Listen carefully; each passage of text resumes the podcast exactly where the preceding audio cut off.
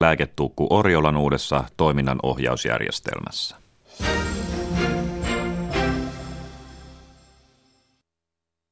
Yle Radio Suomi, ajan tasa.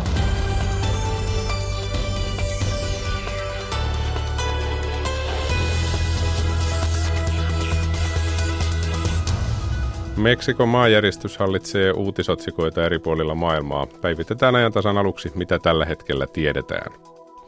Jokainen lienee kuullut kiistelyä eläkevarojen riittävyydestä. Saako kohtaa kukaan enää eläkettä vai onko varoja yllin kyllin? Eläkerahastoista ja niiden riittävyydestä puhetta ajantasan alkupuolella. Uppon alle lienee monen muunkin kuin allekirjoittaneen sankari. Muistamme runoilevaa Nallea, joka on jo 40-vuotias. Kuulemme myös uudesta hybridiosaamiskeskuksesta. Keskuksen tehtävänä on paljastaa sellaiset toimet, jotka tähtäävät länsimaisten yhteiskuntien horjuttamiseen. Ja lähetyksen lopussa palataan Suomi sata hengessä ajassa taaksepäin 20-luvulle asti.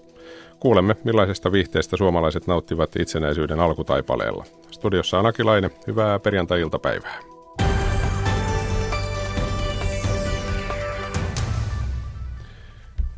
Eteläisessä Meksikossa lähellä Guatemalan rajaa on tapahtunut siis aamulla Suomen aikaa maajäristys, jonka voimakkuudeksi on mitattu 8,1. Tämän varmasti moni tietää. Järjestyksen keskus oli Tyynemeren rannikkoseudulla ja se oli 33 kilometrin syvyydessä. Maavavahtelu tuntui pääkaupungissa Meksikossa asti. Puhelimessa on nyt ulkoministeriön kriisiavustustiimin vetäjä Antti Putkonen. Antti, tervetuloa mukaan lähetykseen. Kiitoksia. Mitä tiedetään tällä hetkellä tilanteesta, kun seuraat täällä Helsingissä Katajanokalla tapahtumia siellä? Minkälaisia asioita voit kertoa? Joo, kuten mainitsit, niin hyvin voimakas maanjäristys tapahtui aamulla Suomen aikaa ja tuntui todellakin aina Meksiko Cityn, äh, Cityssä saakka tuhat kilometriä tältä järjestyksen keskusalueelta, jossa tietysti meidän suurlähetystö sijaitsee ja olimme heti aamulla myös meidän suurlähetystön henkilökuntaan yhteydessä ja järjestys tosiaan tuntui tuntui siellä saakka. Tapahtui merialueella, eli Tyynemeren, Tyynellä merellä ja noin 120 kilometriä rannikosta, eli tuli aika pian myös sitten erilaisten tsunami, erikorkuisten tsunami-aaltojen varoitus viranomaiselta.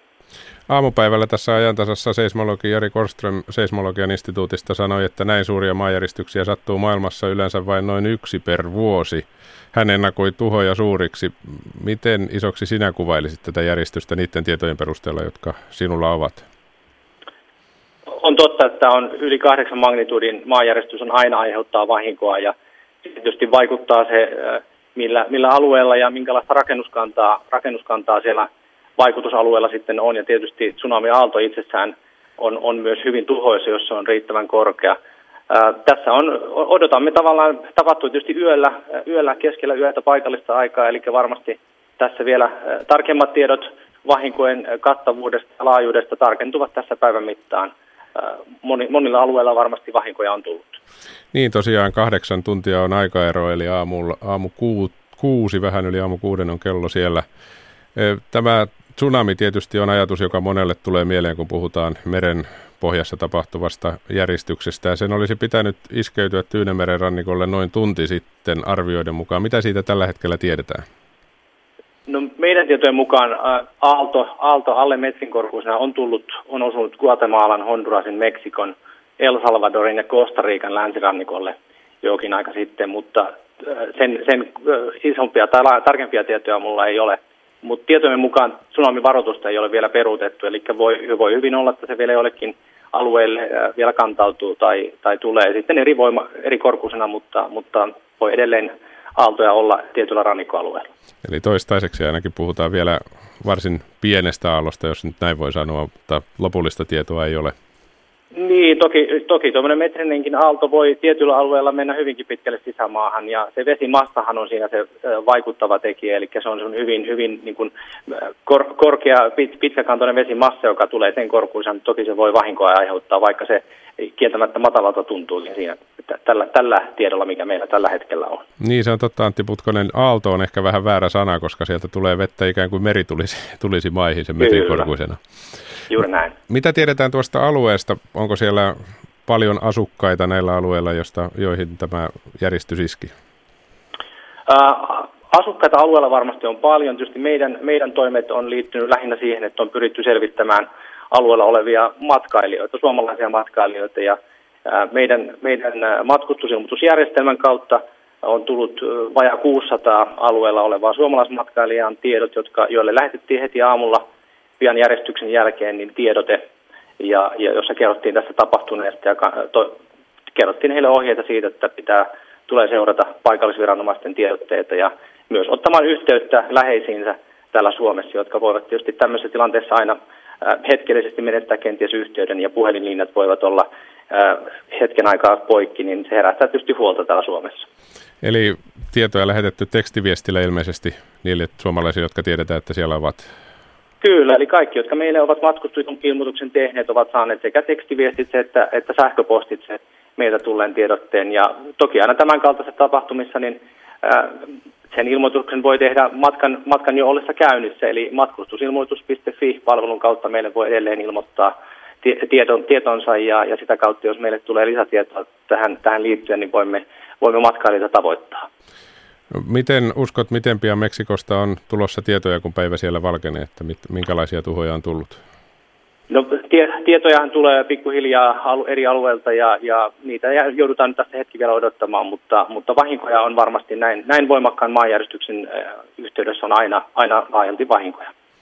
Entäpä sitten, jos hetki puhutaan tästä hurrikaani Irmasta, BBC World esimerkiksi tällä hetkellä näyttää kuvaa sen tuhoista karun näköistä jälkeä. Mitä Irman aikataulusta ja tilanteesta tällä hetkellä tiedetään? Hirmu myrsky Irma on myös seurattu koko, koko viikko ja sen etenemistä tuolla Karibian alueella, myös täällä ulkoministeriössä ja myös sen tiimo on alueella olevia matkailijoita tiedotettu. Nyt viikonloppuna se sitten iskee, iskee tuolta Key Westin ja, ja Floridan rannikkoseudulle, eli, eli se on nyt sitten se seuraava, seuraava, mitä seurataan. Ja tietenkin toivotaan, että myrsky edetessään myös menettää voimakkuuttaan, että tuhot jäisivät vähäisemmiksi. Sanoit 600 tuossa järjestyksen yhteydessä noin suurin piirtein suomalaisia. Mitä suomalaisista tiedetään Irman reitillä? Äh, varsin vähän on ollut äh, tähän astisesti, äh, tähän astisen reitin varrella, eli, eli vain yksittäisiä matkailijoita käytännössä tuolla alueella, mutta toki sitten Floridassahan meillä on tuhansia suomalaisia, jotka asuu pysyvästi alueella. Toki heillä on ollut jo paljon aikaa varautua ja, ja tehdä, noudattaa paikallisviranomaisten suosituksia siirtyä pois rannikkoalueelta. Eli, eli tota, tietenkin paljon on suomalaisia Floridassa ja ää, he ovat tietysti saaneet aikaa varautua ja siirtyä pois niitä alueita, jotka ovat sitten mahdollisesti myrskyn aivan, aivan ää, suorimman reitin varrella. Eli tietoja jäädään odottamaan. Odottamaan muutakaan ei tällä hetkellä oikein ole tehtävissä. Kiitoksia ulkoministeriön kriisiavustustiimin vetäjä Antti Putkonen. Oikein hyvää päivänjatkoa. Kiitos paljon. Tämä on ajan tasa. Ja kello on 11 minuuttia yli 14 ajantasaa siis kuuntelette. Tullaan kotimaahan seuraavaksi kotimaan asioihin. Tuossa elokuun lopussa, taisi olla 30. päivä, uutisoitiin, että suomalaisten eläkevarat ovat kaikkien aikojen korkeimmalla tasolla. Kesäkuun lopussa eläkevaroja oli työeläkevakuuttajien mukaan 196,6 miljardia euroa, siis toisen vuosineljänneksen jälkeen. Miten näitä varoja hallinnoidaan ja mihin ne lopulta riittävät, siitä puhumme nyt. Tervetuloa ekonomisti Mauri Kotamäki Telasta eli työeläkevakuuttajista. Kiitos. Telasta, mikä on työeläkevakuuttajat? Miten avaisit sen sellaiselle, joka miettii, että mistä nyt mies on tullut? No Tela eli työeläkevakuuttajat yhdistys. Me ollaan tällainen edunvalvontayhdistys kaikille suomalaisille eläkevakuuttajille. Näin se yksinkertaisuudessaan on ja, ja se käytännössä tarkoittaa, että me tehdään hyvin laaja-alaisesti työtä eläkejärjestelmän kanssa. Eli me, meillä on viestintää, me pyritään jakamaan tietoa eläkejärjestelmästä ihmisille, me tehdään analyysiä, sitten me tehdään ihan ruohonjuuritasolla, pyritään kehittämään tätä järjestelmää tässä näin niin kuin karkeasti mm. ottaen meidän Eli ette ole kenenkään yksittäisen tahon edunvalvoja, jos näin voi sanoa. Emme yksittäisen tahon. No mitä se käytännön työ sitten on? Sanoit jo, että analyysejä tuotetaan, eli seuraatte tilannetta, onko se oikein sanoa? No me myös seurataan tilannetta ilman muuta, että esimerkiksi hyvä esimerkki on vaikka juuri nimenomaan tämä eläkejärjestelmän ää, rahoitus hyvin, hyvin laajassa kokonaisuudessaan, niin se on esimerkki sellaisesta asiasta, mitä me seurataan tosi aktiivisesti. Miksi meillä on työeläkerahastoja? Mitä vastaisit sellaiseen kysymykseen? No kysymys on hyvin filosofinen, mutta näin konkreettisesti ottaen työeläkerahastot on ikään kuin, sitä voisi verrata säästämiseen. Eli, eli me ollaan työeläkerahastojen muodossa säästetty tulevia eläkkeitä varten. Niin, eli tarkoitus on nimenomaan säästää sitä varten, että eläkkeet saadaan jatkossakin maksettua. Juuri, juuri näin. No, sanoin tuossa, että 196,6, eli jos sanoo, että vajaa 200 miljardia tällä hetkellä rahastoissa on rahaa, niin se lienee totta. Tämä on näin. Onko se vähän vai paljon? Tämä on myös hyvin suhteellinen kysymys. Totta kai se on iso, iso summa rahaa ja, ja kun mietitään, että Suomen bruttokansantuote on tuollaiset vähän reilu 200 miljardia, 216 miljardia euroa, niin siihen nähden se tietysti on aika iso summa. Toisaalta sitä voi suhteuttaa sitten siihen, että kuinka paljon eläkkeitä on kartutettu tähän mennessä. Eli kuinka paljon nyt ikään kuin tähän päivään mennessä me tiedetään, että me tullaan varmasti maksamaan eläkkeitä tulevaisuudessa ja, ja, ja se summa on sitten 640 miljardia näin karkeasti. Että sitten toisaalta siihen summaan suhteutettuna se on maltillinen, joskin pitää sanoa, että toki Suomessa me ollaan rahastoitu aika paljon tulevia eläkkeitä varten ver- verrattuna muihin Euroopan maihin esimerkiksi. Mm. Siis maksettavia eläkkeitä on karttunut tällä hetkellä yli 600 miljardia ja niitä varoja on vajaa 200 tai noin 200 näin. miljardia. Jotenkin näin ulkopuoliselta, ulkopuolisesta kuulostaa, että se ei ole ihan suhdassa, jos nyt jo on kertynyt niin paljon. Eli onko niitä liian vähän? Onko se liian yksioikoinen tulkinta?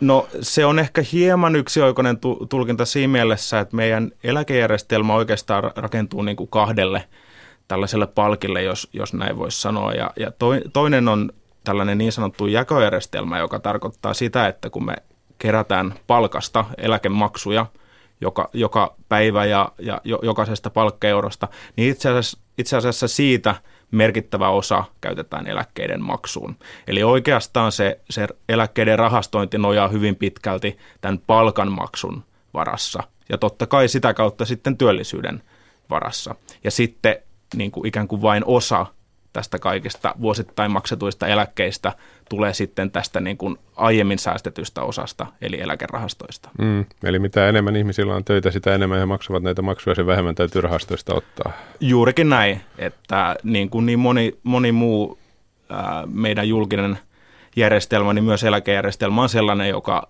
voi sanoa, että elää työllisyydestä hyvin vahvasti. Työllisyys on äärimmäisen tärkeä asia meille. No Mauri Kotamäki, miten selität sitä, että kun tästä asiasta keskustellaan, niin saattaa saada ihan päinvastaisia mielipiteitä siitä, että riittääkö se raha vai eikö se riitä? No se on oikein hyvä kysymys. Ähm, ihmisillä on paljon mielipiteitä eläkejärjestelmästä ja, ja ihmisillä on paljon mielipiteitä siitä, että miten eläkevaroja pitäisi käyttää.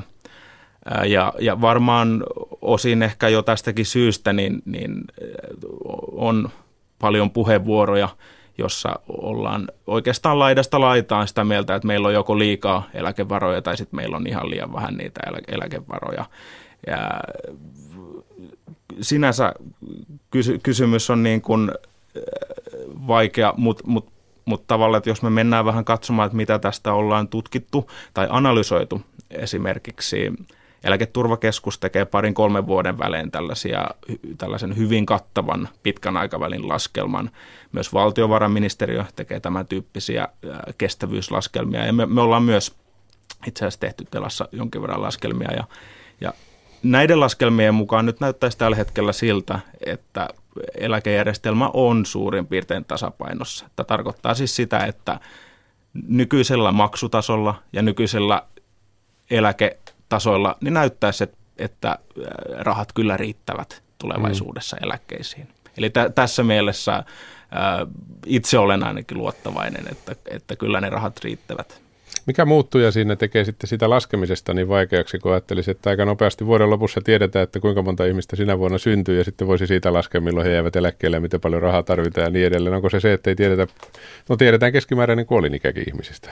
Mikä sit, siitä muuttujasta tekee niin hankalaa, että se ei ole puhdasta matikkaa? No, no tavallaan se on, on matemaattista ja matematiikkaa, mutta, mutta tulevaisuus on aina epävarma.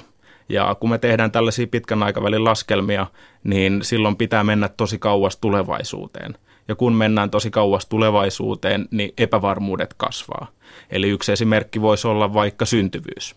Syntyvyys on ollut tässä nyt laskussa muuta, muutaman vuoden ja silloin vaikutusta meidän eläkejärjestelmän kestävyyteen, mutta se, että mihin suuntaan syntyvyys kehittyy tästä eteenpäin, niin sitä on hyvin vaikea ikään kuin ennustaa ja silti tällä muuttujalla on iso vaikutus näihin tuloksiin. Eli, eli ehkä voisi niin kuin summeerata näin, että tulevaisuuden ennustaminen tai näiden projektioidenkin tekeminen on aika vaikeaa. Niin, hyvä huomio. Vaikka tiedetään kuinka monta lasta syntyy esimerkiksi 2016, ei tiedetä kuinka moni tulee heidän eläkkeensä aikanaan maksamaan. No, pikkasen karrikoidusti voi sanoa näin, että, että, että to, toki kun me tiedetään, mitä on tapahtunut tähän mennessä – niin se antaa meille jonkinnäköistä informaatiota sitten kuitenkin tulevaisuuteen, että ehkä me ei kuitenkaan näissä meidän pitkän aikavälin laskelmissa ihan hakoteilla olla, mutta aina pitää alleviivata sitä, että, että ne laskelmat on epävarmoja ja, ja pitää ottaa ripauksella suolaa. Mm. Kenen rahoja, voiko sitä sanoa, kenen rahoja ne ovat, jotka ovat siellä rahastossa? No voi oikeastaan, ne ovat eläkeläisten rahoja, eli, eli rahastojen – tarkoitus ja eläkevarat käytetään oikeastaan sataprosenttisesti eläkkeiden maksuun. Eli tässä mielessä ne on eläkeläisten rahoja. Ja kuka niitä rahoja, varoja hoitaa, kuka sijoittaa, koska puhutaan rahastoista, niin sehän ei varmaan makaa missään se raha. Ei, ei ollenkaan ne, eli, eli eläkeyhtiöt, laitokset on, äh, on säätiöitä ja kassoja äh, ja sitten on julkisen puolen toimijat. Eli, eli on, on tällaisia tota, nämä on käytännössä ne toimijat, jotka mm. eläkevaroja sijoittaa. Ja siellä on sitten siihen tehtävän palkatut ihmiset, jotka toivon mukaan ovat ammattilaisia. Juuri näin. Siellä on, siellä on kovan luokan ammattilaisia sijoittamassa, kokeneita koulutettuja ammattilaisia sijoittamassa näitä varoja. Mm. Ja nämä eläkeyhtiöt tietysti tavallaan myöskin kilpailevat asiakkaista keskenään. Öö, kyllä. Kyllä näin, näin voi oikeastaan sanoa, että meillä on tällainen hajautettu, jos puhutaan tästä yksityisen puolen – eläkejärjestelmästä, niin, niin se järjestelmä on hajautettu. Meillä on monta toimijaa siellä tällä hetkellä ja, ja osin he kilpailevat ää, tehokkuudella ja, ja sijoituksen menestyksellä mm. sitten keskenään. Miten tarkkaan valvottua se toiminta on? No mä uskon, että se on hyvinkin tarkkaan valvottua, eli, eli finanssivalvonta on, on vastuussa tämän jos nyt puhutaan tästä yksityisen puolen eläkkeistä, mm, niin, niin, niin heidän, kyllä, heidän valvonnastaan. Ja, ja totta kai sitten lainsäädännön puitteissa mennään, eli, eli sitten taas sosiaali- ja terveysministeri on, on, ministeriö on äh, vastuussa sitten taas tästä eläkealan lainsäädännön kirjoittamisesta. Mm. Niin, yksityisen puolen, miten julkinen puoli sitten menee?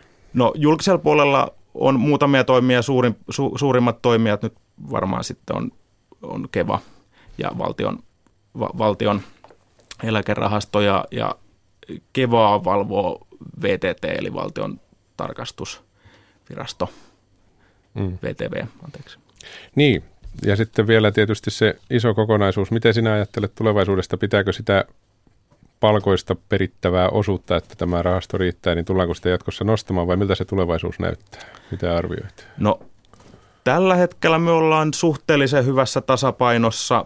Voi olla, että siinä järjestelmässä on ihan pientä nostopainetta tulevaisuudessa, mutta, mutta ei, ei merkittävää, ei, ei missään nimessä merkittävää. Mutta mut tietysti tässä kohtaa on, on vähän pakko alleviivata sitä, että se, se riippuu näistä, että miten tulevaisuudessa asiat tulevat kehittymään. Että oikeastaan se työllisyys on sellainen asia, jonka soisi kehittymään mahdollisimman hyvin, niin se monestakin näkökulmasta auttaa sitten tulevaisuudessa esimerkiksi eläkkeiden rahastoinnissa. Mm, ja aina puhutaan siitä, että isot sukupolvet eläköityvät, kun mennään vähän pidemmälle, niin he niin kuin me kaikki eivät täällä enää ole, eli sitten tavallaan jossain kohtaa eläkkeen saajatkin vähenevät. No joo, Tämä on ihan, ihan totta, että kyllähän joo, me joskus kaikki mennään pois ja näin myös suuret ikäluokat, ja se tarkoittaa, että ikään kuin sitten ää, tietyllä tavalla tämä nykyinen epäsuhta, mikä meillä on väestöllisesti, niin se, se poistuu, mutta itse asiassa me ollaan silti pikkasen erilaisessa tilanteessa sitten, sitten kun näin tapahtuu tuolla niin kuin hyvin aika pitkällä tulevaisuudessa.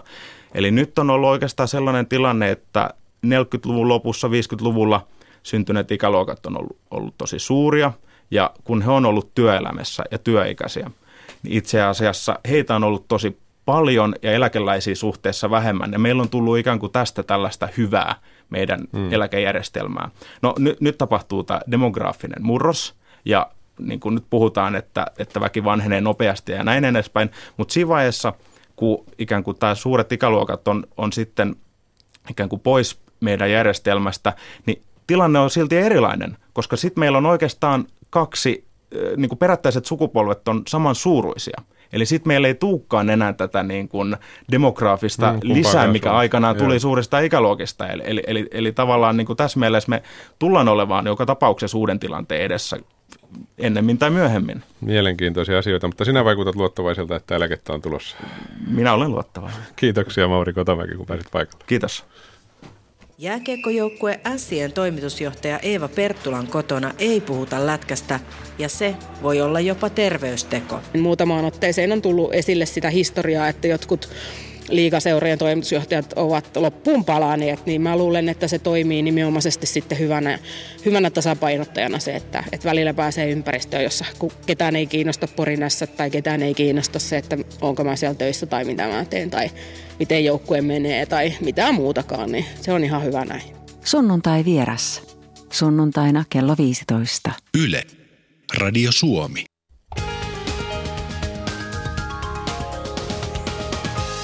Liikennetiedote tie 14866 eli Kyläniemen tie Ruokolahti. Tilanne muuttunut, lautan kantavuus muuttunut. Lautan kantavuus on jälleen normaali 60 tonnia. Ja tämä on siis Kyläniemen Lossitie 14866.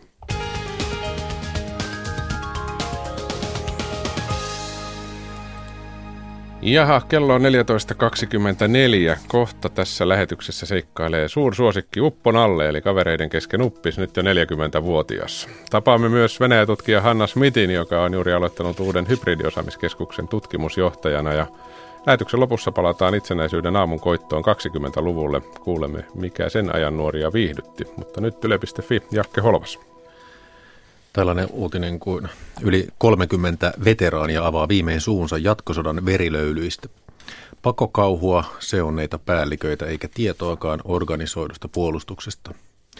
Sotaveteraanit kyseenalaistavat virallisten sotapäiväkirjojen tiedot suomalaisten perääntymisestä Valkeasaaren suurhyökkäyksessä kesällä 1944. Kirjailija Petri Pietiläinen keräsi sotaveteraanien tarinat kirjaan Yksi rykmentti sata tarinaa – Näitä elossa olevia puhekykyisiä veteraaneja löytyy lopulta 30. Kukaan ei kieltäytynyt haastattelusta, ja sitten näiden haastattelujen pohjalta syntyi todennäköisesti viimeinen veteraanien omin sanoin kertomiin tarinoihin perustuva sotateos. Yksi haastatelluista, Matti Parkkonen, sanoo, pesäkkeet olivat kuin lasten tekemiä ja vitsaskimpuilla tuettuja – ja sitten veteraanien mukaan Marsalkka Mannerheim oli hyvin heikosti perillä Valkeasaaren tapahtumista. Veteraanien kertomuksissa kontrolli loistaa poissaolollaan. Hengissä säilyneet sotilaat kertovat paniikista, pakokausta ja kaauksesta, jonka keskellä kukaan ei ottanut vastuuta. He odottivat vetäytymiskäskyä tai koskaan tullut. Tällainen uusi kirja, yksi rykmentisota tarinaa. No sitten tyystin toisia asioita, kasvatukseen liittyviä Moni lapsi tunnistaa sanoja jo kolme vuotiaana ja professori sanoi, että nykyajan ekaluokkalaisten lukutaidossa on iso ero 1990-lukuun. Tällaisen laajan 2000 eh, lapsen alkuportaat seurantatutkimuksen mukaan kolmasosa lapsista on sujuvia lukijoita jo kouluun tullessaan. Jyväskylän yliopiston kasvatustieteen professori Marja Kristiina Lerkkanen sanoi, että oma vaikutuksensa on muuttuneessa esiopetuksessa – Siinä käydään lasten kanssa läpi suomen kielen yleisimpiä kirjaimia. Tällainen asia, joka itseni yllätti, että esimerkiksi Englannissa lapsilla kestää jopa kaksi ja puoli vuotta saavuttaa se sama lukutaito, mitä meillä on ensimmäisen luokan loppuun mennessä. Mutta Lerkkanen muistuttaa tässä, että kun ihmiset kysyvät sitä, että pitäisikö lapsi opettaa lukemaan ennen koulun alkamista, että se ei ole tarpeellista, pitää vain lukea lapselle ja kuunnella, kun lapsi yrittää lukea. Okei. Okay. Että Kerronko vielä yhden vai onko aikataulu tiukka? Kerro lyhyesti. Ulkomaan uutinen. Elintarvikkeen hinnat ovat huipussaan Iran-myrskyyn varautuvassa Floridassa. Siellä nyt tosiaan ovat eh, puutavaran hinnat moninkertaistuneet samojen veden ja jopa lentoyhtiöiden lippujen, että jostain paikasta on peritty jopa 2000 dollaria. Että aika villiksi on mennyt tämän Irman takia meno. Epäilemättä. Kiitoksia Jakke tästä. Itsesäälissä on turha kylpeä, rypyistä on osattava olla ylpeä. Näin saattaisi runoilla itselleen keski-ikäistyvä Upponalle 40-vuotissyntymäpäivän onnitteluksi runoileva nelikymppinen karhu kun on. Varsinainen syntymäpäivä olisi ehkä ollut heinäkuussa, sillä ensimmäinen Upponalle-kirja ilmestyy 21. heinäkuuta vuonna 1977. Me kuitenkin julistamme Upponallea nyt.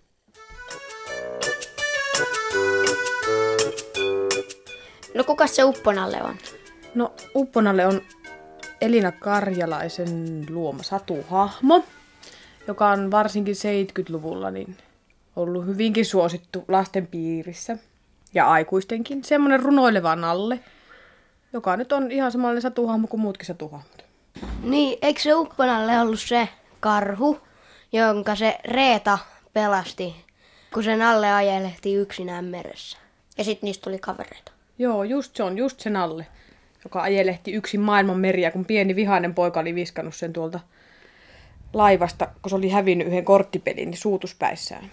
Ja sitten se ajelehti vuosia maailman meriä ja sitten se rantautui satamaan, jos oli valkea hiekka ja joku ystävällinen olento, joka saa tulemaan se reetto. Ja sitten se upponalle tekee runoja ja loruja. Niin, niitä se tekee.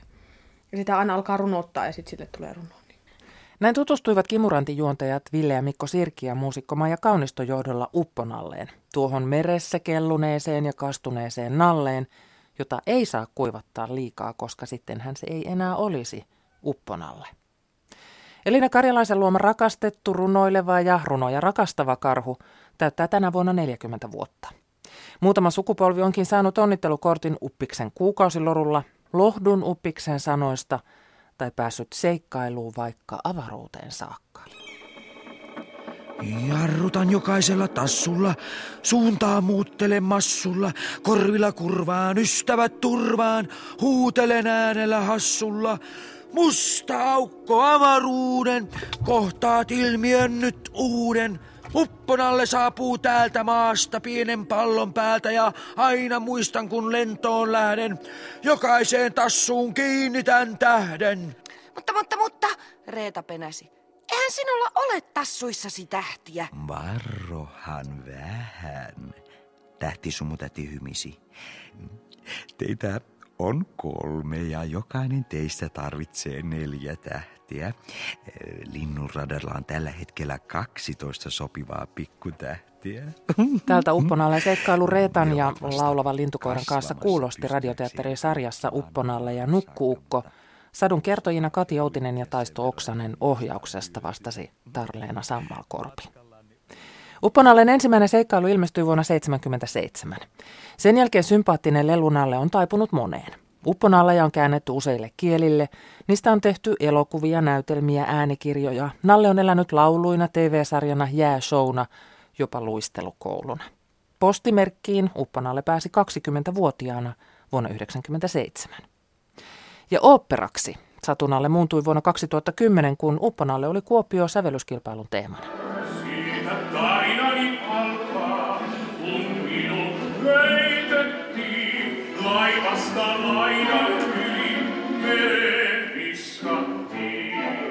Mitäs sinä tykkäsit tuosta esityksestä?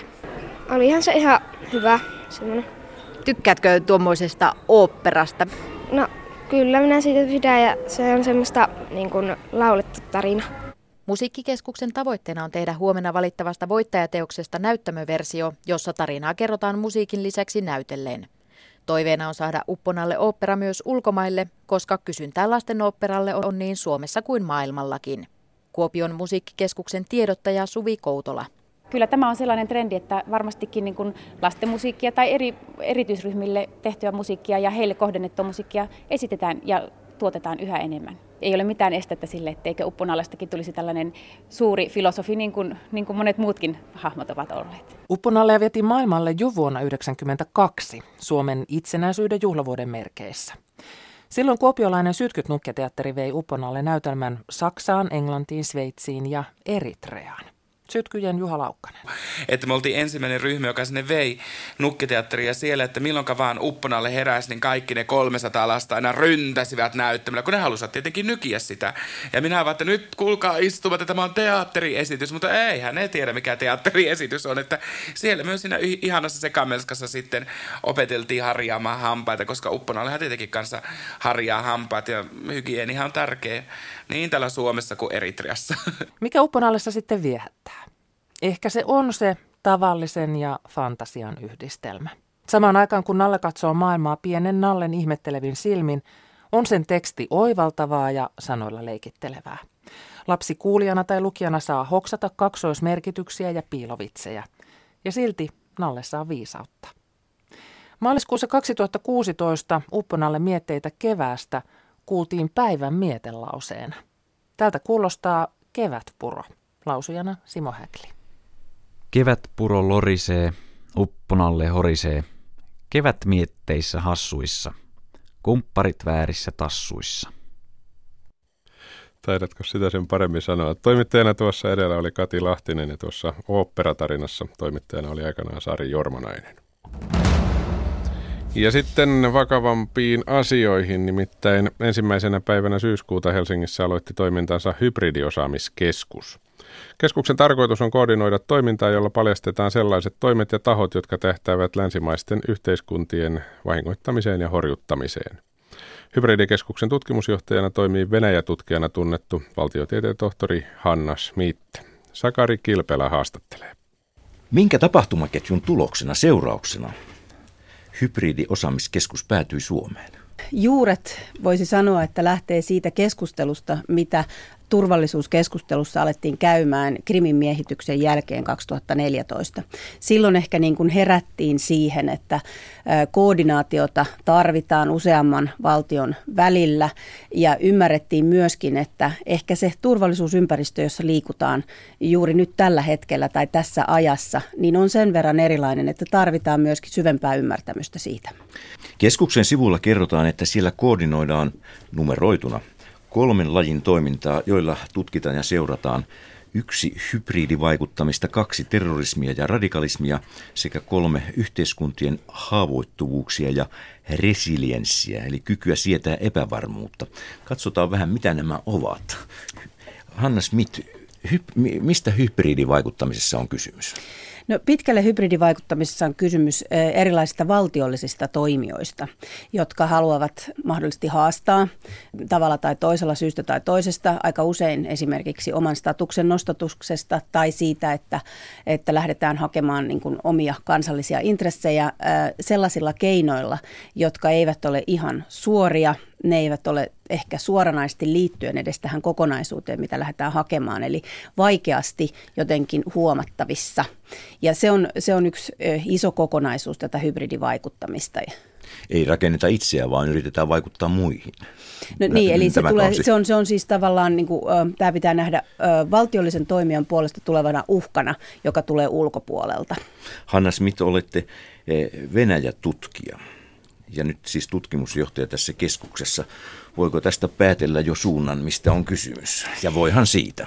No siitä voi jotain päätellä, mutta ei pelkästään, koska Venäjä on yksi näistä valtiollisista toimijoista, mutta niitä on kuitenkin muita ja erityisesti tällainen niin kuin autoritäärinen valtiojärjestelmä ja sellaiset keskisuuret valtiot, jotka haluavat nousta suurvalloiksi esimerkiksi, niin voivat myöskin käyttää näitä erilaisia menetelmiä – jotka sitten tavalla tai toisella haastaa länsimaista yhteiskuntaa. Että siinä mielessä niin Venäjä on yksi tässä kokonaisuudessa. Se on edelleenkin oma kiinnostuksen kohde, mutta, mutta tässä keskuksen kokonaisuudessa vain yksi monista. Konkretisoidaan tätä vielä. Kertokaa jo, joitakin esimerkkiä isommista ja pienemmistä hybridivaikuttamisesta tai uhista.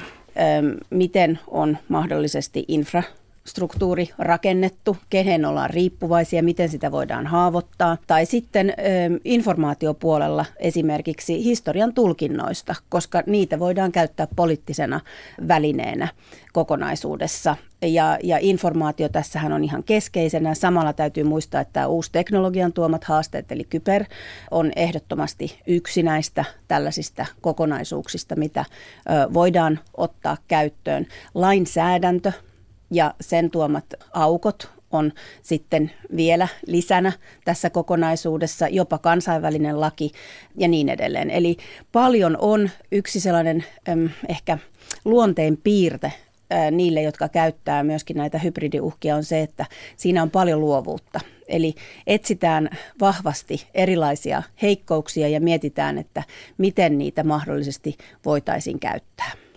Millä tavalla tuollainen vaikuttaminen sitten suomalaisessa yhteiskunnassa voisi tapahtua tai on tapahtunut? No tässä kohdassa on, sitten... On, on, on, toiselta on tekniikkaa, toiselta on sitten tätä, sitä tuota, joka perustuu tietoon tai, tai valehteluun. Joo. Ja tässä kohdassa voidaan nyt ottaa sitten täältä omalta asiantuntijasalueelta esimerkkejä, että esimerkiksi kun muistellaan vuosia taaksepäin siitä, että on ollut näitä lapsiasiakiistoja, niin siinähän oli vahvasti niin, että käytettiin hyväksi esimerkiksi suomalaista lainsäädäntöä, miten se on. Eli ei voida kertoa asioista, jolloin jäädään hiukan alakynteen siinä argumentaatiossa, kun kokonaista kuvaa ei voida esimerkiksi avata. Sitten jos siihen lisätään esimerkiksi se, että samaan aikaan kun tällainen väittely on käynnissä, niin tulee vaikka ilmatilaloukkaus, joka nostaa hiukan sitä pelon tasoa kansalaisyhteiskunnan puolelta ja sitten sen jälkeen ehkä laitetaan painetta päättäjiin jonkun asian suhteen. Niin tässä olisi tällainen aika selkeä ja suora hybridivaikuttaminen käynnissä. No sitten tähän kuuluu, tämä menee jo hyvin lähelle sitä, mikä oli tuo numero kolme tuossa haavoittuvuudet ja epävarmuuden sietokyky. Millaisia esimerkkejä tästä tästä voi mainita no, meiltä ja muualta? No siinä kohdassa, äh, siis tarkoituksenahan on tehdä itsetutkimusta, että, että tutkiskellaan, tämähän on tämmöinen demokratioiden yksi vahvuus kuitenkin sitten, ehkä välillä vähän hidas, mutta kuitenkin se vahvuus, että lähdetään kartottamaan niitä omia haavoittuvaisuuksia, testataan niitä ja sitten sitä kautta pyritään löytämään vastauksia siihen, että miten parhaiten pystytään puolustamaan itse itseään. Eli tässä kohdassa se kokonaisuus on niin kuin oikeastaan vain ja ainoastaan, että sisältäpäin katsotaan ja tutkiskellaan meidän yhteiskuntia. Tästäkin voisi vielä yrittää saada esimerkkejä esille jostakin sellaisesta tilanteessa, jossa, jossa yhteiskunnalla on ollut heikko kyky sietää epävarmuutta. No ehkä sellaista tilannetta, että täällä on jouduttu paniikkiin, niin ei tässä ole ollut, mutta eh, juuri tämä on yksi myöskin näistä syistä ehkä minkä takia luotettiin Helsinkiin juuri keskuksen asemapaikkana on se, että suomalainen yhteiskunta nähdään aika resilienssinä eli vastustuskykyisenä. Sellaisista niin kuin, kysymyksistä, mitkä tulee eteen, niin on esimerkiksi ollut se, että miten hanteerataan tätä nykymaailman somemaailmaa, uutta informaatiovirtaa kokonaisuudessaan. Ja sitten tässä aina usein puhutaan suomalaista koulutuksesta kuitenkin. Ja siitä, että aika nuoresta asti ruvetaan ottamaan sitä, että miten kriittisesti, kriittistä ajattelua siihen, että miten informaatiota otetaan vastaan. Ja sehän on ihan keskeinen niin kuin tässä aikakaudessa. Esimerkiksi tämä Yhdysvalloissa, kun on paljon puhuttu tästä, niin siellähän puhutaan siitä, että koulutuksen taso ei ole ollut määrätyissä paikoissa tarpeeksi iso, jolloin, jolloin ei ymmärretä ehkä sitä informaatiota. Otetaan, otetaan mitä tahansa informaatiota, joka sopii itselle vastaan ilman kritiikkiä. Valtiotieteiden tohtori Hanna Smith edellinen työpaikkana oli tutkijan tehtävä Helsingin yliopiston Aleksanteri-instituutissa. Nyt olette tutkimusjohtaja, olette siis edennyt urallanne. Venäjän tutkimus ei ole aivan helppoa puuhaa, sillä siihen liittyy paljon mielipiteitä ja tunteita, ja tämä koskee sitten Aleksanteri-instituuttiakin. On turbulenssia sen ympärillä ollut, ja niin kuin monen muunkin tutkimuslaitoksen ympärille. Minkälaisen kaaren piirtää sitten Venäjää ja turvallisuus, turvallisuuspolitiikkaa koskevasta tutkimuksesta siltä ajalta, jonka itse olette ollut silminnäkijä ja kokija? Kaksi tavallaan vierekkäistä trendiähän siinä on ollut. Tämmöinen vahvasti kuitenkin niin kuin perinteiseen turvallisuusuhkaan e, liittyen. Eli katsotaan hyvin sotilaallisestikin sitä kokonaisuutta, seurataan Venäjän kehitystä ja silloin kun Venäjän armeija on ollut hiukan heikompi, niin ollaan ehkä hengitetty hiukan helpommin ja sitten kun äh, tämä modernisaatio on näyttänyt onnistuvan, äh, kyvyt kasvaa, niin jännite tavallaan on tullut hiukan takaisin. Se on niin kuin yksi. Ja sitten se toinen on, joka liittyy vahvasti myöskin Venäjän sisäpolitiikkaan. Eli ne haasteet, jotka Venäjän sisäpolitiikasta nousee, niin vaikuttaa aika vahvasti myöskin ulko- ja turvallisuuspolitiikkaan. Ja, ja se on ihan erilainen kokonaisuus kuitenkin, koska se on, sen, sen juuret on siellä Venäjän sisällä. Ja nämä kaksi on omasta mielestä ollut aika vahvasti esillä turvallisuuspolitiikka kokonaisuudessa ja myöskin siellä Venäjän sisäpolitiikkapuolella, niin ollaan menty ehkä huolestuttavampaan suuntaan tässä viime vuosien aikana. Hanna Smith, millaisen, millaisen ikään kuin, niin kuin tällaisen tulevaisuuden perspektiivin tai skenaariovaihtoehtoja piirtäisitte? Eli niin kuin Venäjän kohdalla nyt täytyy muistaa, että Venäjä ei ole enää Neuvostoliitto. Venäjänkin on vaikuttanut kaikki globalisaation kokonaisuudet, mutta myöskin sitten se, että Venäjä on edelleenkin etsimässä sitä omaa kansainvälistä ikään kuin identiteettiään ja oikeastaan vielä siellä sisälläkin valtiollista identiteettiään. Eli Venäjä on edelleenkin liikkeessä ja se tarkoittaa sitä, että hyvin moni, monet vaihtoehdot, se, että asiat voi mennä huonompaan kuin ne on tänä päivänä ja sekin, että ne voi lähteä joku päivä parempaan, niin on mahdollista. Näin sanoi Hybridikeskuksen tutkimusjohtaja Hanna Smith. Toimittajana edellä oli Sakari Kilpelä. Ja sitten historiaan. Millaisesta viihteestä suomalaiset nuoret nauttivat itsenäisyyden alussa? 1920-luvulla aikuistui huomattavan suuri nuorten ikäluokka. Heitä kiehtoivat 20-luvun uudet jats-sävelmät ja uusi muoti. Helmat lyhenivät ja ulkomailta tuli entistä enemmän vaikutteita. Myös kieltolaki leimasi huvielämää ja salakuljetettu vahva pirtu aiheutti tukkihumalan.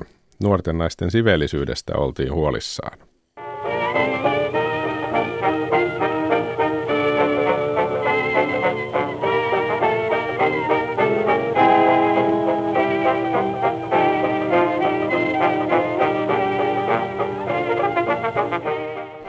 Ulkomailta tuli uudenlaisia säveliä. Olisiko tämä musiikki tyypillistä 1920-luvun musiikkia ja saapuiko se mahdollisesti Suomeenkin?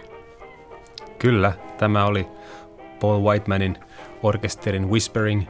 Se muunsi nuo yhdysvaltalaiset muotitanssit, jatsit, muotisävelmät tällaisiksi big band-sovituksiksi ja nämä levisivät äänilevyinä hyvin tänne Suomeenkin. Ja tähän jopa tehtiin sitten suomenkieliset sanat. Tätä sävelmää laulettiin täällä Suomessa. Kaikki stadin kundit doka brenkkuu, joka tietysti myös liittyy tähän kieltolain aikaan. Dosentti ja tietokirjailija Mikko Olavi Seppälä. Millainen oli itsenäisyyden ensimmäinen vuosikymmen viihteessä ja puhuttiinko silloin viihteestä vai oliko se huvituksia vai mitä? No kyllä se oli aika monipuolinen tuo 20-luvun maailma. Se johtui osaltaan siitä, että meillä oli hyvin suuri nuorison ikäluokka juuri silloin. Nuorison vuosikymmen tuo 20-luku ja, silloin erilaista viihdettä kulutettiin paljon sekä kaupungissa että maaseudulla. Ja siihen 20-lukuun liittyy tällaisten tärkeiden ö, keksintöjen, kuten ö, radion, ö, äänilevyn ja elokuvan niin kuin yleistyminen ja suuri suosio. Niin silloin 20-luvulla oli, oli todella paljon nuoria, koska vuosisadan alussa syntyvyys oli korkea ja monena vuonna syntyi jopa yli 90 000 lasta ja nyt esimerkiksi viime vuonna vain 53 000. Kyllä, ja se kuolleisuus oli leikannut sitä syntyvyyden vaikutusta, mutta tuossa vaiheessa jo oltiin saatu sitä lapsikuolleisuutta kuriin. Niin, no minkälaista nämä nuoret silloin 1920-luvulla, minkälaista musiikkia tai viihdettä he halusivat? No se oli vähän kaksijakoinen, mitä tulee musiikkiin. 20-luvun alkupuoli sujui aika vahvasti kupletin merkeissä. Kupletti oli tällaista ei-tanssittavaa, niin kuin kertovaa huumorilaulua mutta sitten vuosikymmenen puolivälissä nämä tanssiiskelmät tai jats, niin kuin sanottiin, tanssimusiikki levisi sitten voimakkaasti ja tuli myös hyvin suosituksi sillä tavoin, että nuoret itse perustivat näitä orkestereita. Mitä se jats-muoti vaikutti sitten muuten? Niin, se todella oli tuommoinen kokonainen kulttuurinen ilmiö, tämä jats, nuorisokulttuurinen ilmiö. Siihen liittyi tämä musiikki ja tanssiminen ja sitten myös pukeutuminen hyvin leimallisesti. hiukset, esimerkiksi naisten hiukset piti leikata lyhyeksi polkkatukaksi ja käytettiin paljon hiusvoiteita, hajuvesiä, ehostaminen alkoi ja tämä koko kauneuden hoito tuli tärkeäksi. Hameenhelmat lyhenivät, remmikengät ja silkkisukat tulivat naisilla tai tytöillä tärkeäksi ja kellohatut siihen myöskin. Että hyvin tämmöinen tyylitietoinen oli 20-luvun nuori. Yleisradion arkistosta löytyi kappale nimellä Ilta Viipurissa. Siinä kerrottiin jatsista ja siitä, millainen on jatstyttö. Kuunnellaan tähän väliin ote tästä kappaleesta. Jatsatassa siellä aina, arkena ja sunnuntaina, kahviloissa siellä löytää, jatsi tyttö tiensä pöytään, alussa voi vastustella hei, ei, ei, myöhemmin hän kuiskaa mulle hemtilmei, sellainen on Viipuri, sellainen on Viipuri, karjalaisten kaupunki. Tämä musiikki kuulostaa aika vapaamieliseltä. Joo, kyllä tässä tekstin ähm, laatia oli äh, tämmöinen kupletti esiintyjä, riiminikkari Eino Kettunen Viipurista. Ja tämä on päivätty joulukuussa 26 tämä tarina ja siinä tanssitaan ja Charlestonia ja, ja viihdytään Viipurin ähm, tämmöisissä kahviloissa, joissa myös kovaa teetä tarjoillaan. Eli se osoittaa kyllä sen, että Viipurin pikkukaupungissakin nämä kieltolain ilmiöt ja jats-ilmiöt tunnettiin, tunnettiin hyvin tarkkaan ja Charlestonia jo tanssittiin. Tietokirjailija Mikko Olavi Seppälä, sinä olet kirjoittanut kirjan Suruton kaupunki 1920-luvun Helsingistä se kertoo. Ja siinä kuvataan myös Jatsi Veikkoa, eli miespuolista tällaista jatsin harrastajaa. Millainen hän puolestaan sitten oli? No jos aloitetaan tuosta pukeutumisesta, niin tämmöinen Jatsveikon karikatyyri pukeutui hyvin värikkäisiin vaatteisiin ja hänen hiuksensa myös kasvoivat pitemmäksi kuin tavallisella kunnon kansalaisella.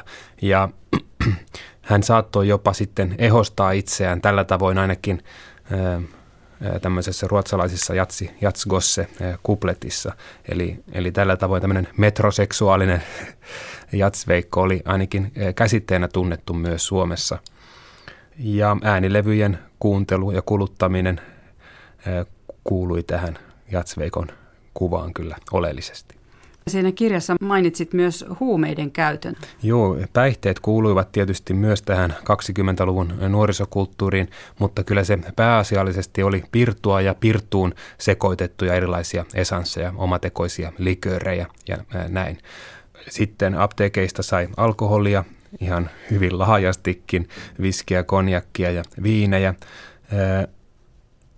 Ja huumeita todella myös kulki, varsinkin Helsingin ja etelärannikon läpi tuonne Venäjälle, Saksalta, Saksasta Venäjälle kulki kokaiinireitti ja tiedetään, että sitä ainetta myös Helsingissä oli jonkin verran tarjolla 20-luvun puolivälissä. Ja Suomi oli täysin valmistautumaton, mitään lainsäädäntöä esimerkiksi ei ollut olemassa. Ja jos ajatellaan noita päihteitä, niin kilju ja pontikka sitten äh, olivat sitten tuolla äh, syvemmällä Sisä-Suomessa niin tällaisia äh, suosittuja päihteitä. No miten muu yhteiskunta suhtautui sitten tähän nuorison äh, muotiin ja mu- nuorison tapoihin 20-luvulla?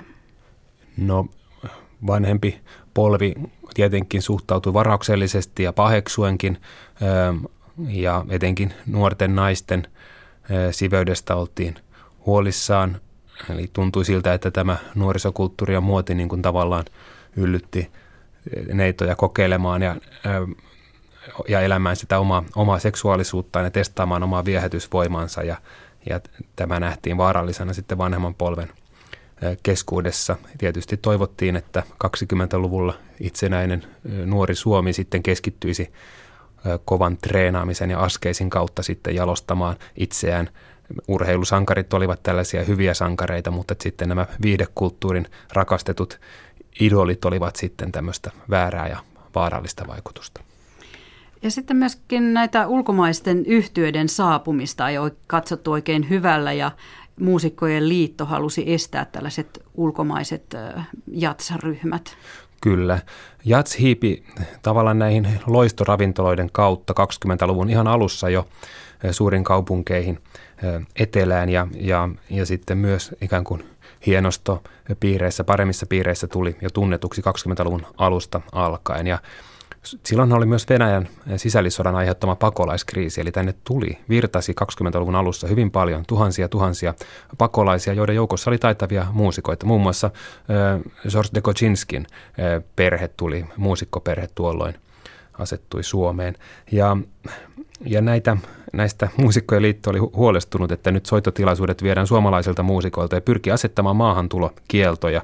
Ja nimenomaan jats nähtiin tämmöisenä vaarallisena, villitsevänä vaikutuksena, jota piti kaikki voimin suitsia. Mutta hienosta ravintolat, seurahuoneet ja kaivohuoneet ja vastaavat tilasivat kyllä Keski-Euroopasta näitä jatsorkestereita, joiden muusikot yleensä kyllä olivat kaikki eurooppalaisia, saksalaisia tai sitten slaavilaista alkuperää olevia konservatoriot käyneitä ammattimuusikoita, jotka sitten olivat opetelleet tämän amerikkalaisen jatsin vaatimukset ja heittivät salonki soittimensa tai orkesterin soittimensa sivuun sitten illemmalla ja vaihtoivat jats-instrumentteihin.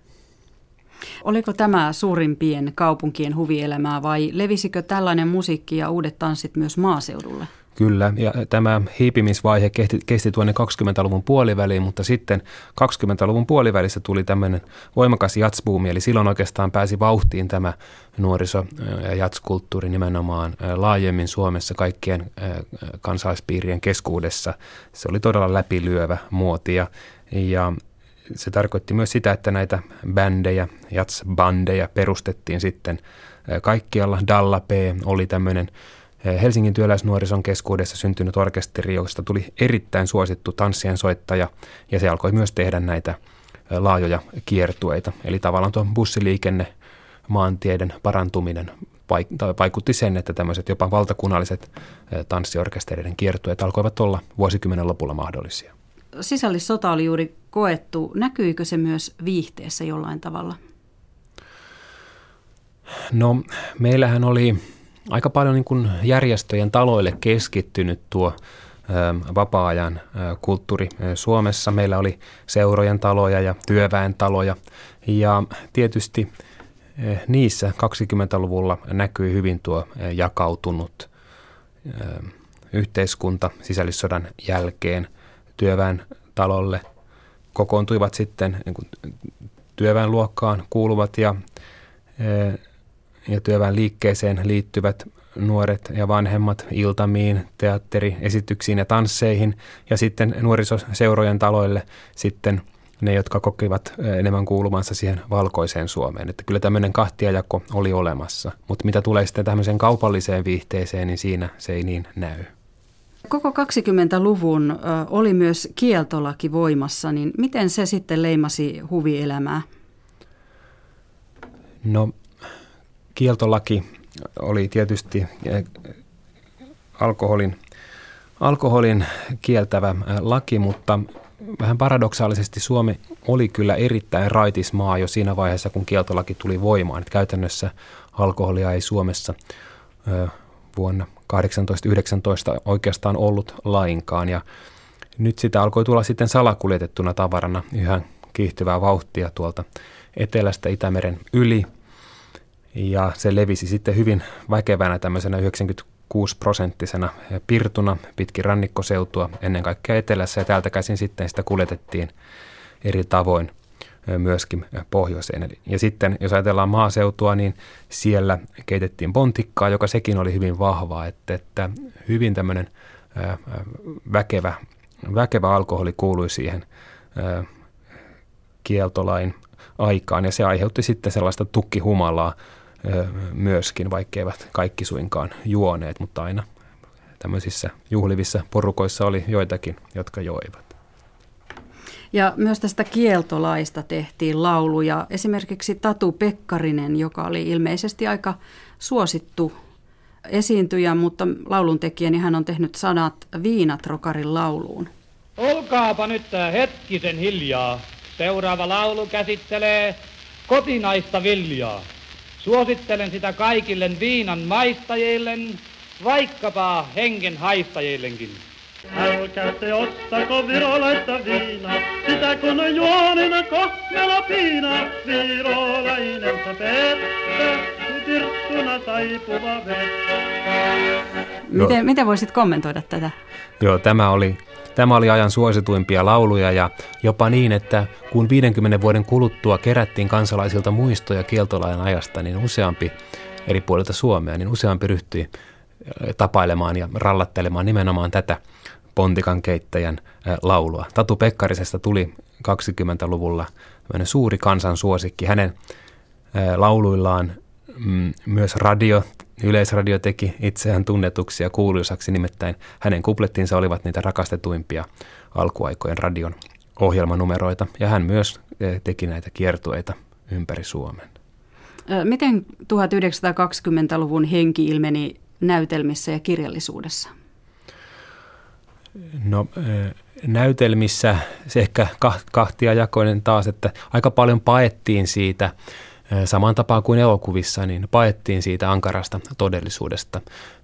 Meillä oli elokuvassa, elokuvissa oli seikkailufilmejä, kauniita ja rohkeita pilvenpiirtäjiä ja tällaisia unelmia. Ja samoja unelmia sitten heijastelivat teatteriesitykset – tämmöisiä operetteja, tämmöisiä toiveunia, missä sampania virtasi ja rahaa riitti ja kaikki oli ylellistä ja ihanaa ja ää, rakkautta ää, piisasi. Ja sitten näitä pahoja unia, ää, tulevaisuuden pahoja näkyjä, dystopioita esiintyi myöskin, myöskin teatterissa.